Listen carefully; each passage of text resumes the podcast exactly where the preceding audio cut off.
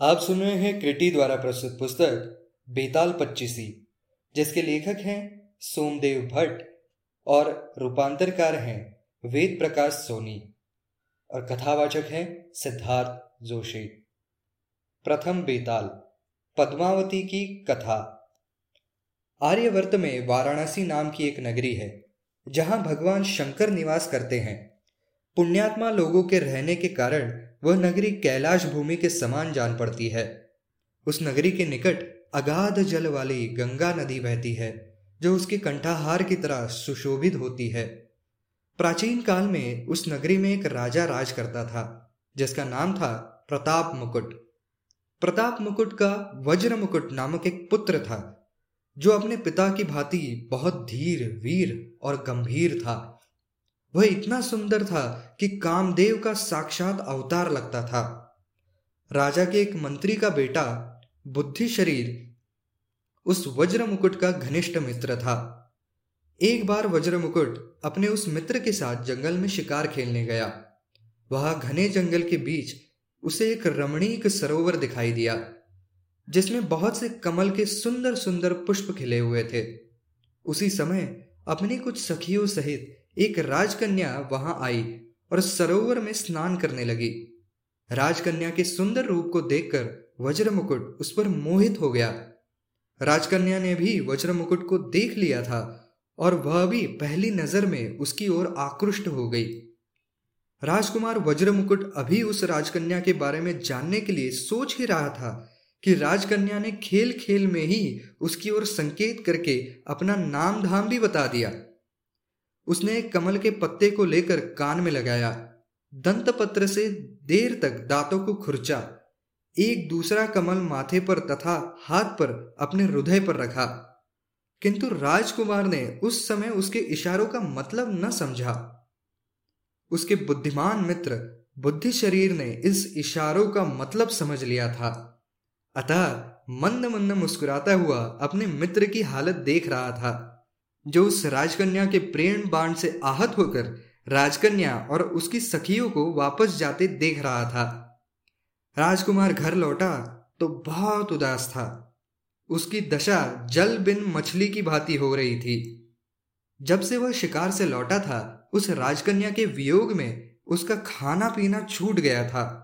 राजकुमारी की याद आते ही उसका मन उसे पाने के लिए बेचैन हो जाता। एक दिन बुद्धि शरीर ने राजकुमार से एकांत में इसका कारण पूछा। कारण जानकर उसने कहा कि उसका मिलना कठिन नहीं है।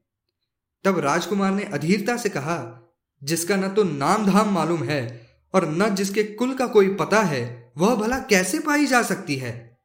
फिर तुम व्यर्थ ही मुझे भरोसा क्यों दिलाते हो? इस पर मंत्री पुत्र बुद्धि शरीर बोला, मित्र उसने तुम्हें इशारों से जो कुछ बताया था, क्या उन्हें तुमने नहीं देखा? सुनो, उसने कानों पर उत्पल, यानी कमल रखकर बताया कि वह राजा कर्णोत्पल के राज्य में रहती है। दांतों को खुरच कर यह संकेत दिया कि वह वहाँ के दंत वैद्य की कन्या है। अपने काल में कमल का पत्ता लगाकर उसने अपना नाम पद्मावती बताया और हृदय पर हाथ रखकर सूचित कर दिया कि उसका हृदय तुम्हें अर्पित हो चुका है। कलिंग देश में कर्णोत्पल नाम का एक सुविख्यात राजा है। उसके दरबार में दंत वैद्य की पद्मावती नाम की एक कन्या है, जो उसे प्राणों से भी अधिक प्यारी है। दंत वैद्य उस पर अपनी जान छिड़कता है। मंत्री पुत्र ने आगे बताया, मित्र, ये सारी बातें मैंने लोगों के मुख से सुन रखी थी, इसलिए मैंने उसके इशारों को समझ लिया। जिससे उसने अपने देश आदि की सूचना दे दी थी। मंत्री पुत्र के ऐसा कहने पर राजकुमार को बेहद संतोष हुआ। प्रिया का पता लगाने का उपाय मिल जाने के कारण वह प्रसन्न भी था। वह अपने मित्र के साथ अगले ही दिन आखेट का बहाना करके अपनी प्रिया से मिलने चल पड़ा। आधी राह में अपने घोड़े को वायु वेग से दौड़ाकर उसने अपने सैनिकों को पीछे छोड़ दिया और केवल मंत्रीपुत्र के साथ कलिग की ओर बढ़ चला। राजा करुणोत्पल के राज्य में पहुंचकर उसने दैंत वैद्य की खोज की और उसका घर देख लिया। तब राजकुमार और मंत्री पुत्र ने उसके घर के पास ही निवास करने के लिए एक वृद्ध स्त्री के मकान में प्रवेश किया। मंत्री पुत्र ने घोड़ों को दाना पानी देकर उन्हें छिपाकर बाँध दिया। फिर राजकुमार के सामने ही उसने वृद्धा से कहा, हे माता, क्या आप संग्राम वर्धन नाम के किसी दैंत वैद्य को जानती है? यह सुनकर उस वृद्धा स्त्री ने आश्चर्यपूर्वक कहा, हाँ, मैं जानती हूँ, मैं उनकी धाय हूँ, लेकिन अधिक उम्र हो जाने के कारण अब उन्होंने मुझे अपनी बेटी पद्मावती की सेवा में लगा दिया है। किंतु वस्त्रों से हीन होने के कारण मैं सदा उनके पास नहीं जाती। मेरा बेटा नालायक और जुआरी है, मेरे वस्त्र देखते ही वह उन्हें उठा ले आता है। बुढ़िया के ऐसा कहने पर प्रसन्न होकर मंत्री पुत्र ने अपने उत्तरीय आदि वस्त्र उसे देकर संतुष्ट किया। फिर वह बोला, तुम हमारी माता के समान हो। पुत्र समझकर हमारे कार्य गुप्त रूप से कर दो तो हम आपके बहुत आभारी रहेंगे। तुम इस दंत वैद्य की कन्या पद्मावती से जाकर कहो कि जिस राजकुमार को उसने सरोवर के किनारे देखा था, वह यहाँ आया हुआ है। प्रेमवश उसने यह संदेश कहने के लिए तुम्हें वहाँ भेजा है। उपहार मिलने की आशा में वह बुढ़िया तुरंत ऐसा करने को तैयार हो गई। वह पद्मावती के पास पहुँची और वह संदेश पद्मावती को देकर शीघ्रता से लौट आई। पूछने पर उसने राजकुमार और मंत्री पुत्र को बताया, मैंने जाकर तुम लोगों के आने की बात गुप्त रूप से कह दी। सुनकर उसने मुझे बहुत बुरा भला कहा। और कपूर लगे अपने दोनों हाथों से मेरे दोनों गालों पर कई थप्पड़ मारे। मैं इस अपमान को सहन न कर सकी और दुखी होकर रोती हुई वहाँ से लौट आई। बेटे, स्वयं अपनी आँखों से देख लो। मेरे दोनों गालों पर अभी भी उसके द्वारा मारे गए थप्पड़ों के निशान मौजूद हैं। बुढ़िया द्वारा बताए जाने पर राजकुमार उदास हो गया। किंतु महाबुद्धिवान मंत्री पुत्र ने उसे एकांत में कहा तुम दुखी मत हो मित्र। पद्मावती ने बुढ़िया को फटकार कर कपूर से उजली अपनी दसों उंगलियों की छाप द्वारा तुम्हें ये बताने की कोशिश की है कि तुम शुक्ल पक्ष की दस चांदनी रातों तक प्रतीक्षा करो। ये रातें मिलने के लिए उपयुक्त नहीं है। इस तरह राजकुमार को आश्वासन देकर मंत्री पुत्र बाज़ार में गया और अपने पास का थोड़ा सा सोना बेच आया। उससे मिले धन से उसने बुढ़िया से उत्तम भोजन तैयार करवाया और उस वृद्धा के साथ ही भोजन किया। इस तरह दस दिन बिताकर मंत्री पुत्र ने उस बुढ़िया को फिर पद्मावती के पास भेज दिया। बुढ़िया उत्तम भोजन के लोभ में यह कार्य करने के लिए फिर से तैयार हो गई।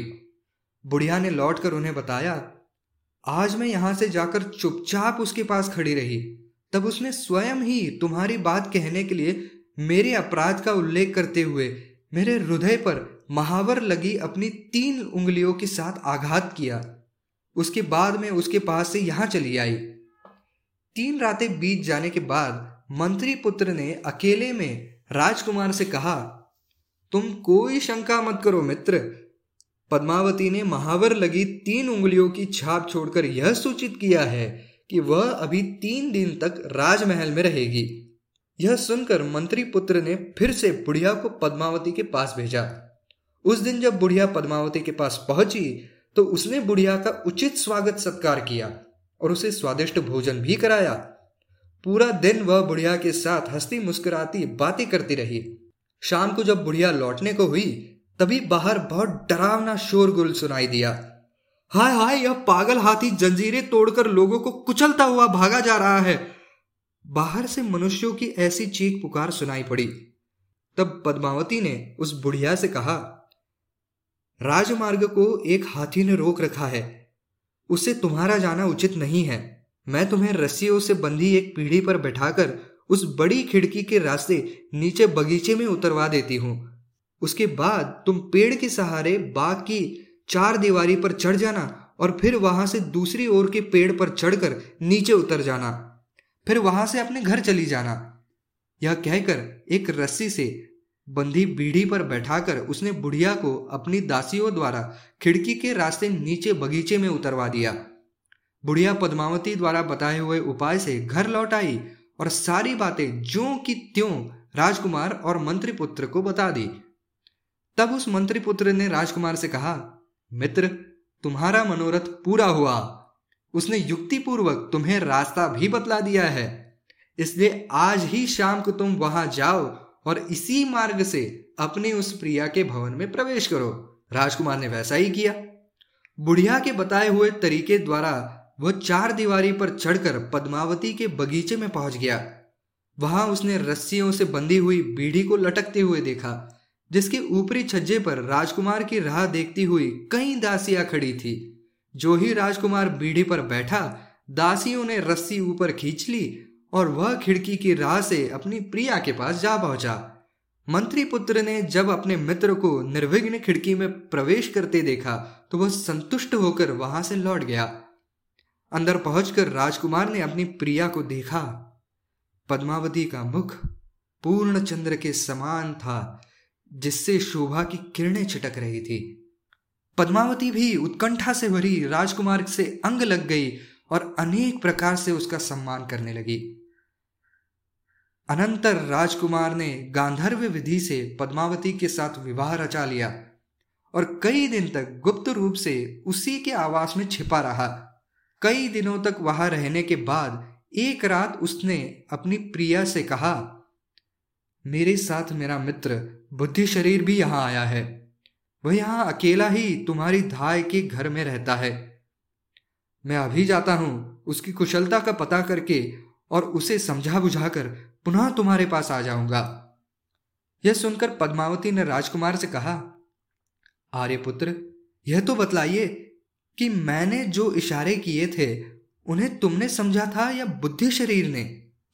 मैं तो तुम्हारे इशारे बिल्कुल भी नहीं समझा था, राजकुमार ने बताया। उन इशारों को मेरे मित्र बुद्धि शरीर ने ही मुझे समझाकर बताया था। यह सुनकर और कुछ सोचकर पद्मावती ने राजकुमार से कहा, यह बात इतने विलंब से कहकर आपने बहुत अनुचित कार्य किया है। आपका मित्र होने के कारण वह मेरा भाई है। पान पत्तों से मुझे पहले उसका ही स्वागत सत्कार करना चाहिए था ऐसा कहकर उसने राजकुमार को जाने की अनुमति दे दी।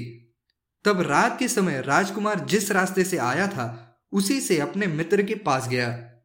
पद्मावती से इसके इशारे समझाने के बारे में राजकुमार को जो बातें हुई थी बातों बातों में वह सब भी उसने मंत्री पुत्र को कहानी सुनाई। मंत्री पुत्र ने अपने संबंध में कही गई उस बात को उचित समझकर इसका समर्थन नहीं किया। इसी बीच रात बीत गई। सवेरे संध्या वदन आदि से निवृत्त होकर दोनों बातें कर रहे थे। तभी पद्मावती की एक सखी हाथ में पान और पकवान लेकर वहाँ आई। उसने मंत्री पुत्र का कुशल मंगल पूछा और लाई हुई चीज़ें उसे दे दी। बातों बातों में उसने राजकुमार से कहा कि उसकी स्वामिनी भोजन आदि के लिए उसकी प्रतीक्षा कर रही है। पल भर बाद वह गुप्त रूप से वहाँ चली गई। तब मंत्री पुत्र ने राजकुमार से कहा, मित्र, अब देखिए, मैं आपको एक तमाशा दिखाता हूँ। यह कहकर उसने एक कुत्ते के सामने वह भोजन डाल दिया। कुत्ता वह पकवान खाते ही तड़प तड़प कर मर गया।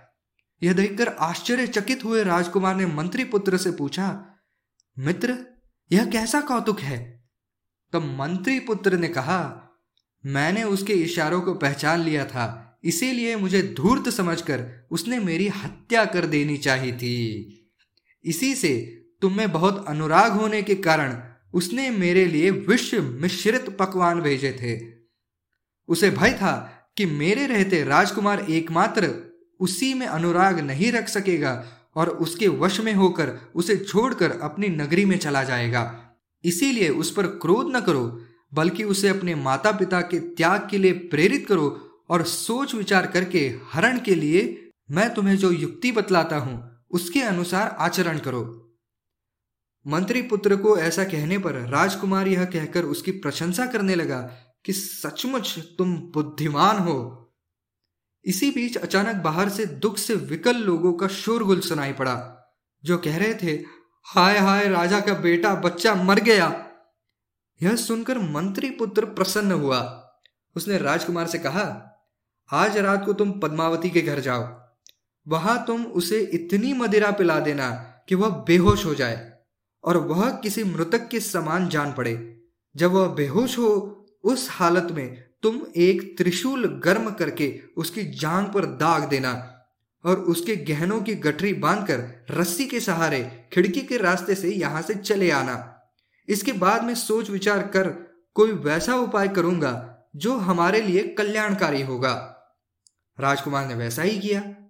उसने पद्मावती को जी भरकर मदिरा पिलाई और वह बेहोश हो गई तब उसकी जान पर त्रिशूल से एक बड़ा सा दाग बना दिया और उसके गहनों की गठरी बनाकर अपने साथ ले आया।